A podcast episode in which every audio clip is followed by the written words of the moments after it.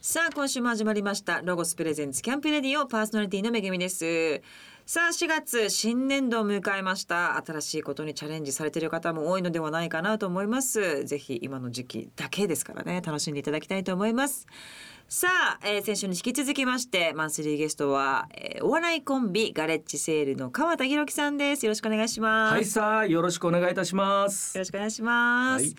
川田さん今年何か始められることとか、まあこの時期、まあ去年とかでもいいですけど何か。これはですね、はいあの舞台の方をあの本格的にやってまして、で沖縄のお芝居なんですよ。ああなるほどなるほど。はいうーだんからなんかまあ本土復帰50周年っていうのもあって、そういうオファーをいただいたんですけども、あの役者さんと本気のガチのお芝居っていうのがあの初めてでなんかやっぱり面白いんですね。うーんあのな何年か前にドラマの方も出させてもらった時も役者さんとお芝居してやっぱり面白いなと思ったんですけどまた舞台は舞台の面白さっていうのあるじゃないですはか。えーはいなので今年はそういう舞台にいろいろ挑戦していきたいっていうのはありますね。稽古じゃ稽古は好きなんですか。好きですね稽古をやっておーどんどんどんどんこの高めていってうーんであの本番前の緊張感はい。はいうーんまあ怖いっていうのもあるんですけどやっぱやり終わった後の充実感の方が勝っちゃうんで。あの時のお酒の美味しさいやまた最とん高ででもすないですよねね。はい美味しいっってなります本当ねに。染み渡る感じが。はい。ねえしますしそうなまんですたあの千秋楽のエモーショナルなああはい。感じとかもう終わるのかっていう寂しさもねありますもんね。ありますね、向いてらっしゃるんですねじゃあ舞台はですかね。はいしかもこうやっぱ沖縄ってまだまだ題材として描かれ、はきれてない部分がはい。あるから、舞台とかでどんどんどんどんそれを伝えていくっていうなんか使命感に駆られますね。そうなんですよ。この、うんあの家島でいろいろ話聞いたり、沖縄本島でも話聞いて、やっぱまああのね辛い過去もあるんですけども、そのやっぱり面白いこともいっぱいあるんですね。うん例えばあのちっちゃい頃からあの落とし物はちゃんと警察に届けなさいってやっぱ教育受けてるじゃないですか。であの 島のうんおじいが、あの結構大きなあの爆弾見つけたから「えこれあの交番に届けよう ぜ」って交番にも本当に持って行ったら持って行った瞬間警察が逃げ出し たっていうあの本当にああるんですよそういう話が。コントのようないやコントのだからそれもああのもちろんあの深いあの映画悲もしみからねも来つたも作るんのですだけけどどもお笑いの方も一緒に同時にうん作っていけたらなと思って。あのだってダンクルないわけじゃないですかはいベースの考えが、はいだから女子あのアナウンサーのローカルのアナウンサーの方の生放送でも遅刻してくるっていうのはあれ本当なんですかあるんですよ。やっぱそのごくないで そうすなんですよ。何十年に一回とかじゃないんですよねたまーにあ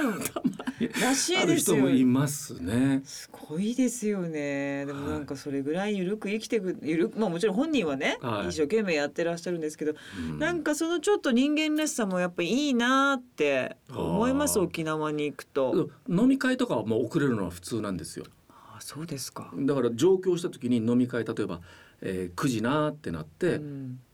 10時ぐらいに行って「遅いよ」って言われて逆に「ええ遅いの?」って思いましたもん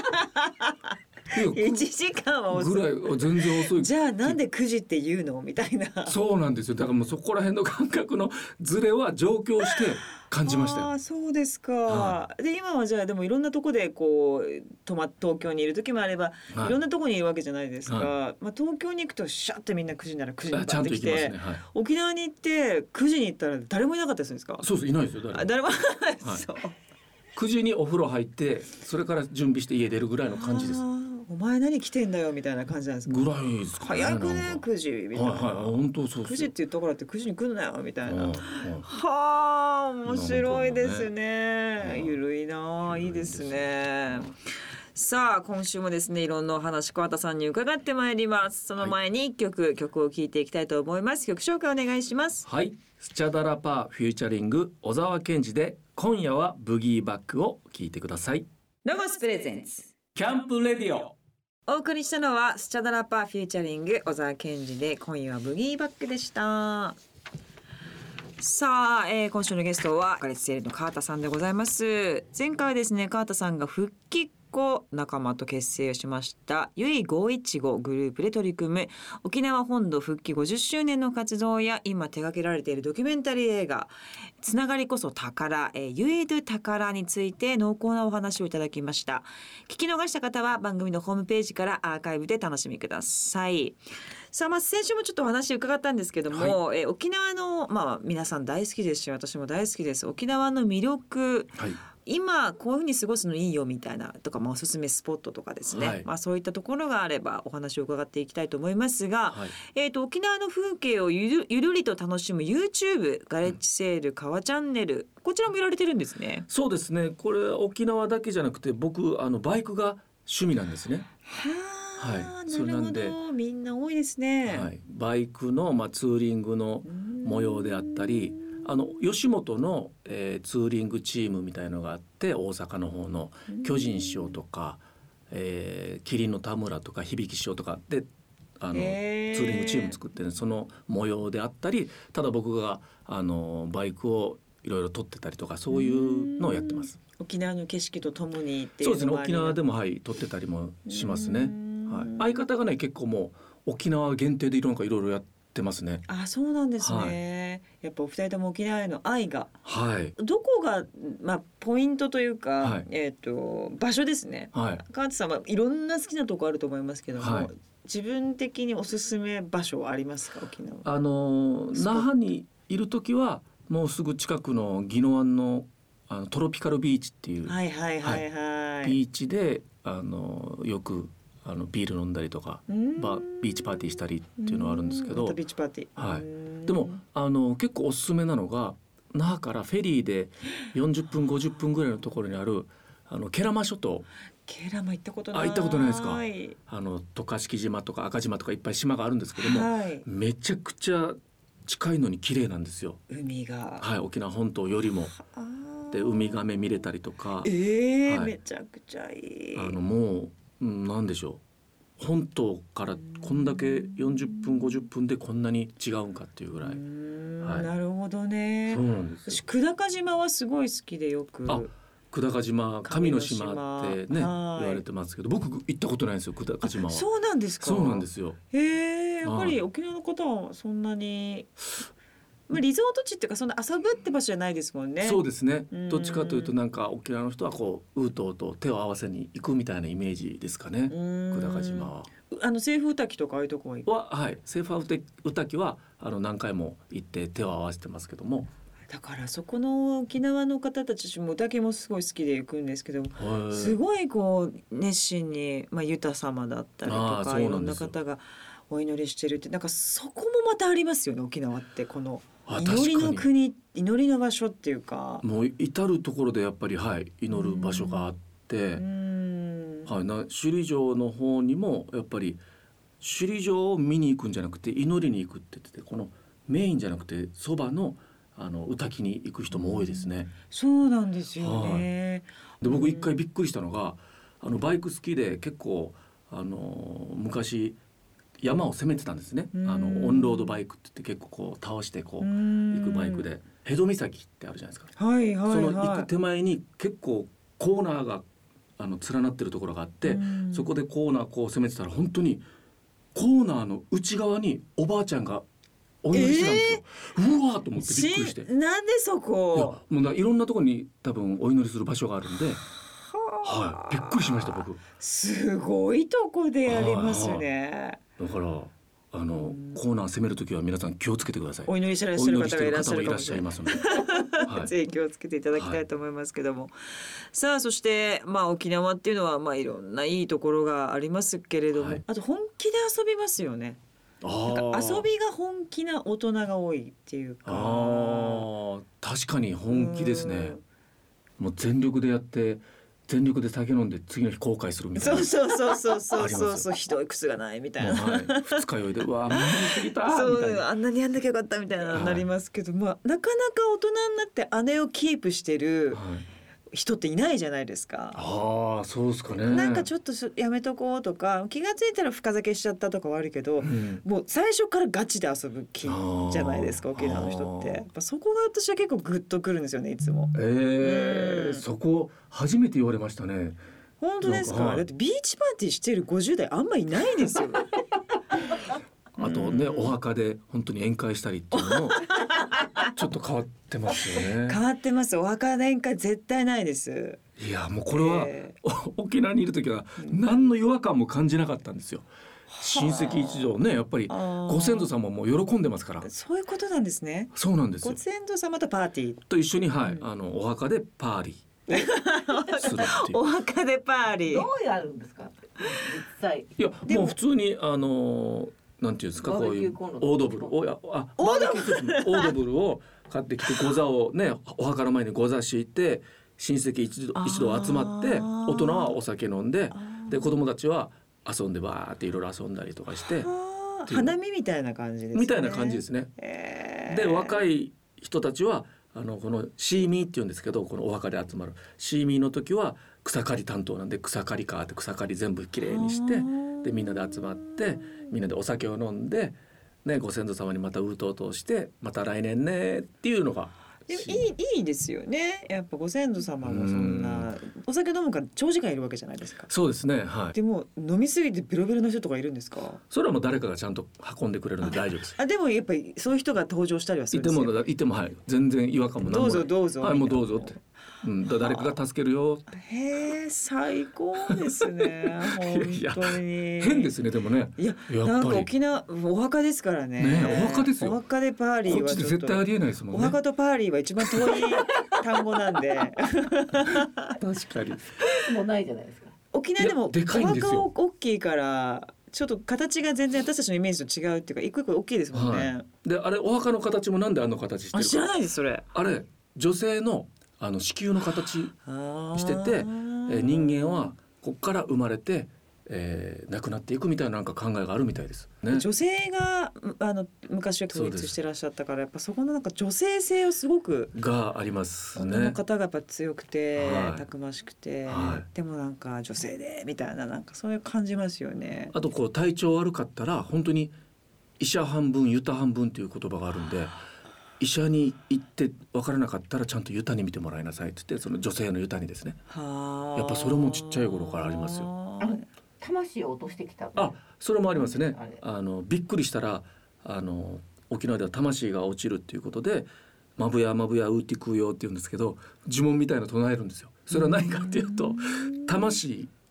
びっくりしたら魂が落ちるんで、落ちるんだ。はい、その落ちた場所にもう一回戻って魂拾ってこいって言われるんですよはあ。例えばですけど面白い。あの、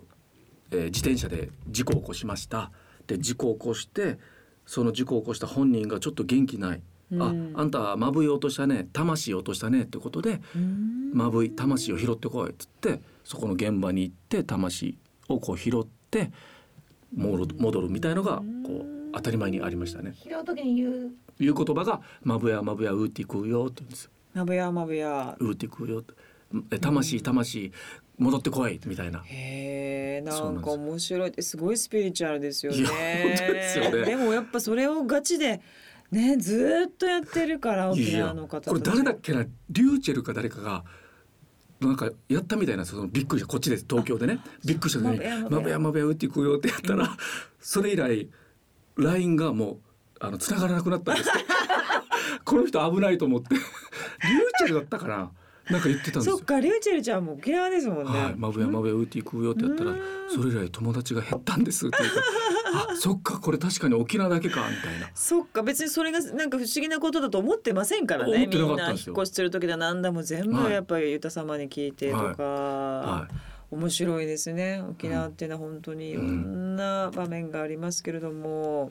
この後もいろんなお話伺ってまいりますが、えーはいその前に一曲曲紹介お願いします。はい、木山商店で木山の赤サタナロゴスプレゼンツキャンプレディオ。お送りしたのは金山商店で金山の赤サタナでしたさあここからですねスポンサーのアウトドアメーカーロゴスさんにちなみましてアウトドアのお話を伺っていきたいと思いますが、はいまあ、先週もあのペットボトルに糸をつけてはいお魚を釣っていたというものすごくシンプル な、すごくサバイブアウトドアをされていたということですけれども、バーベキューをやたらにするじゃないですか沖縄の方って。大好きです。あれは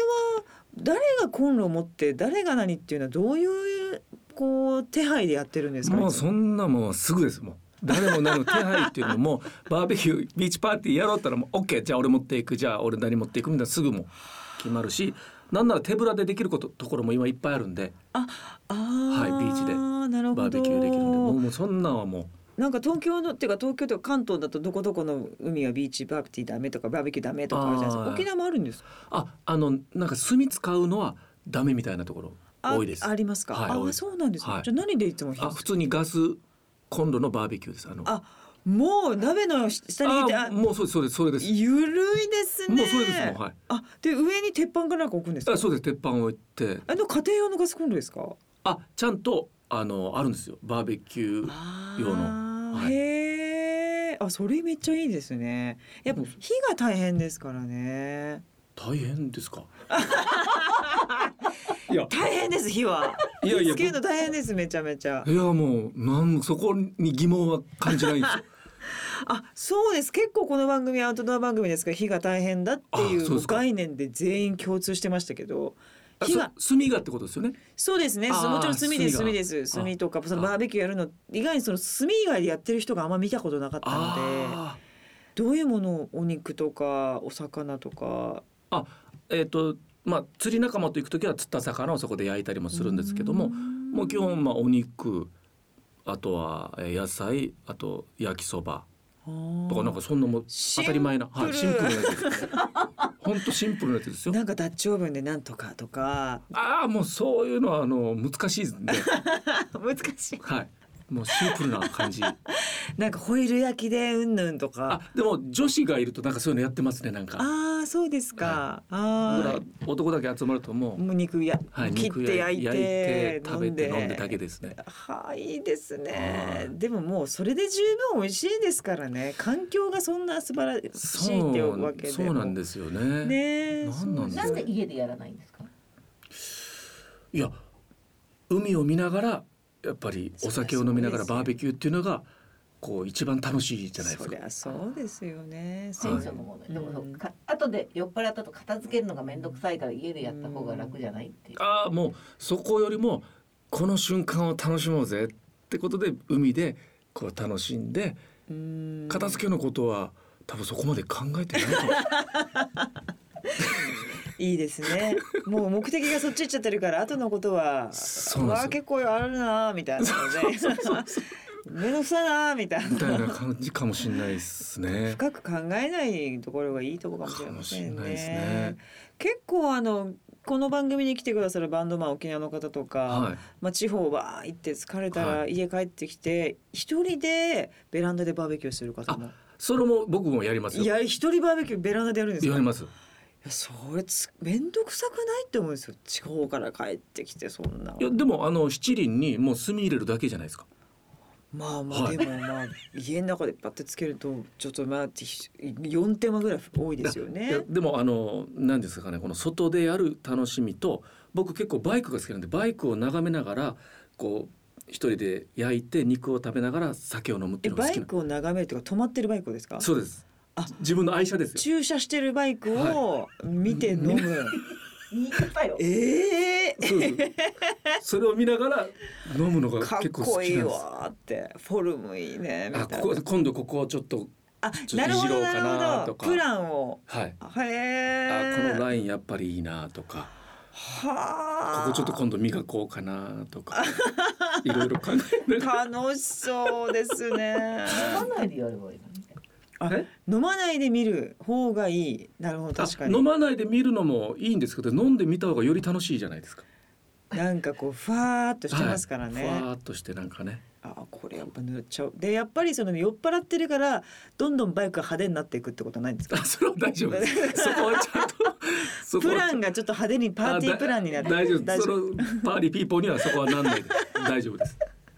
そうなんですね、はいでもやっぱり沖縄の方っていうのはその近くに自然があって、やっはい。ぱすぐに自然とつながれるっていうのは本当や山とかもやっぱ行く人も多いですね山も多いですけども、うんもう海の方がほとんどじゃないですかね。そりゃそうですよね、はいあんな綺麗な海がありますからね、素晴らしいですさあいろんなお話を伺っておりますここでまた一曲すいません曲紹介をお願いしますはい、エゴラッピンでミッドナイトデジャブ色彩のブルース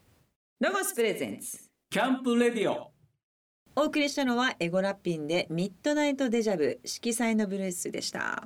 さあここからはアウトドアをもっと楽しむためにロゴスからとっておきな情報をお届けするコーナーアイデアタイム GoTo800 ですゲストの川田さんにも参加していただきますよろしくお願いしおます願いします。このコーナーのパートナーはロゴスの人気 YouTuber どっちゃんですこんばんはロゴス公式 YouTube チャンネルおそロゴスに出演しているどっちゃんですえー、っとどっちゃん今シーズンアウトドアでの予定はありますかそうですね来月家族あの旦那さんの家族とうちの家族集まってみんなでコテージに行こうって言ってあーいいですね何泊一泊ですね急にそう一週間とか行くんですよテントえでー、すごいちねょっでとパンとか大人がいパンとかこねてパン焼いたりするんですよパンキえャンプで。ーキャンプで、はいすごいんですよ、えーどっちゃんのお母さんが。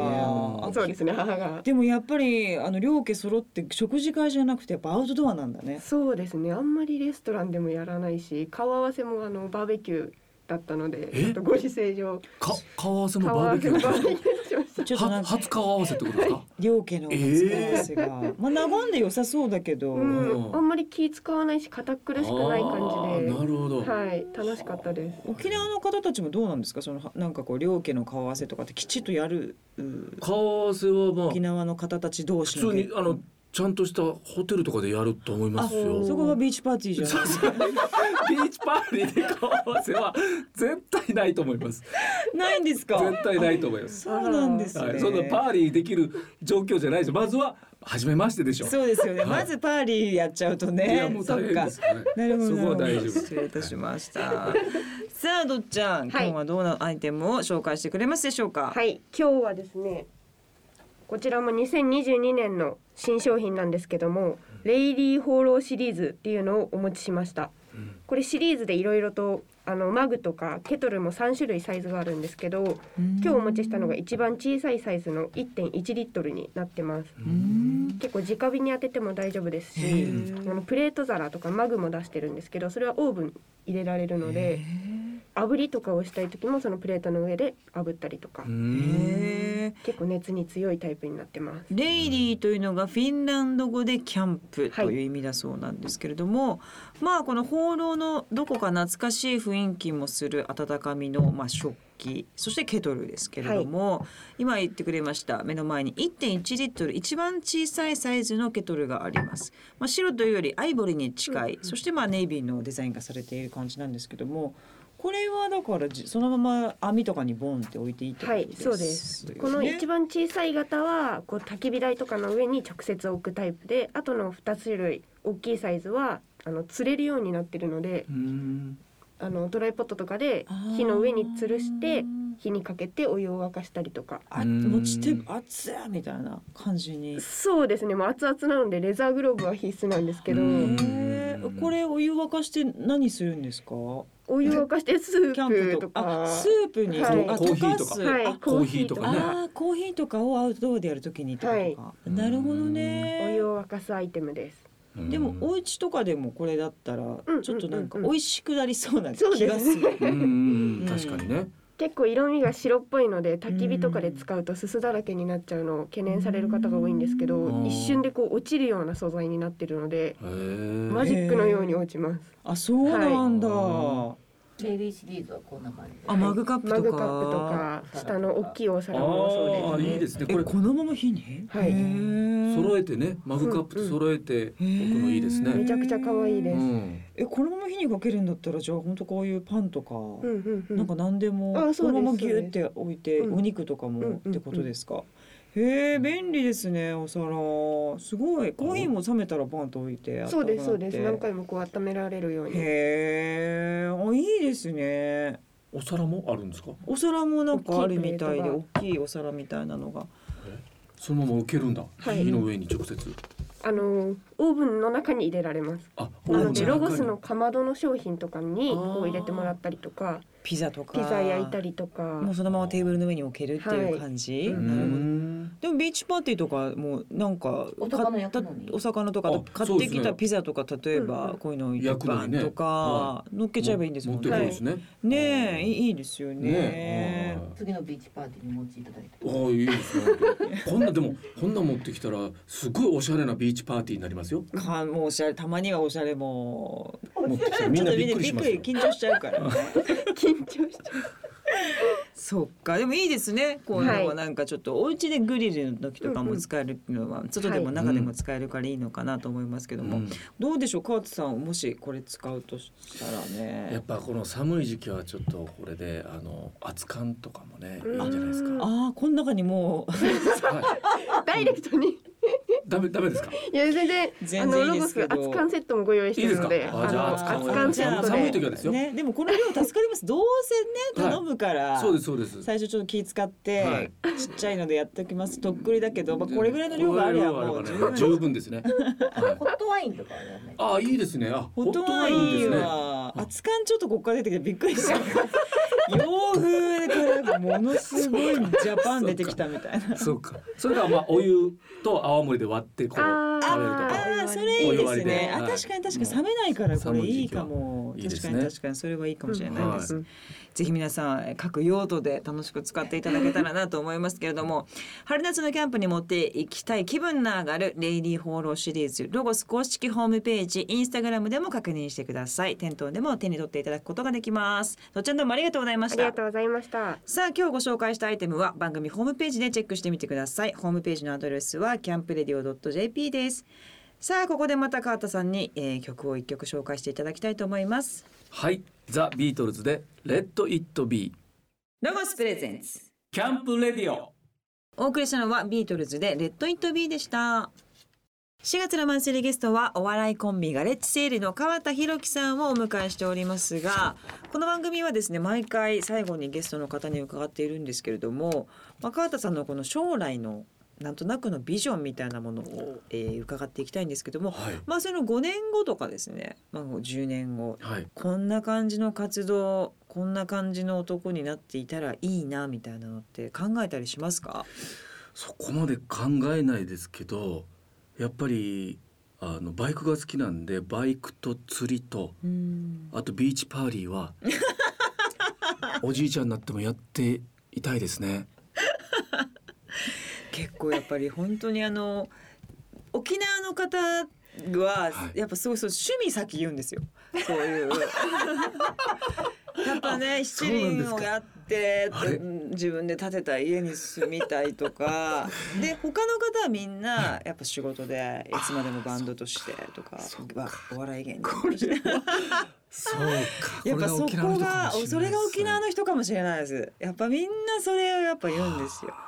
やっぱり確かに今もうすぐ出たのがそれでしたもん。そそっちがすぐ出たからまた出たと思ってはい沖縄の人のやつ、はそのまあもちろんなんかそれはビーチパーティーもじゃ、はい今と変わらないこの沖縄の遊びみたいなものが、はいまあ、あとバイクもですけど、あはい。お仕事とかはどどうなはんかもちろんコントもやっていきたいし、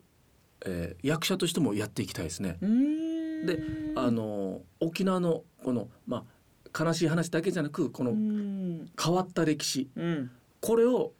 伝えていきたいですね。うんやっぱはい沖縄はちょっと笑いもね、そうなんですよ。独特あの女性のすっごい有名な芸能人の方で、えーっと国際通りにお店があってショーとかやってあのえおばっあちと中田幸子さん。はゃん、い。もう見に行ったんですよあー面そうな白んでくすて面白いんですよ。大御所ですよあ。の人すごいですよね、はい変な顔とかして踊るんですよ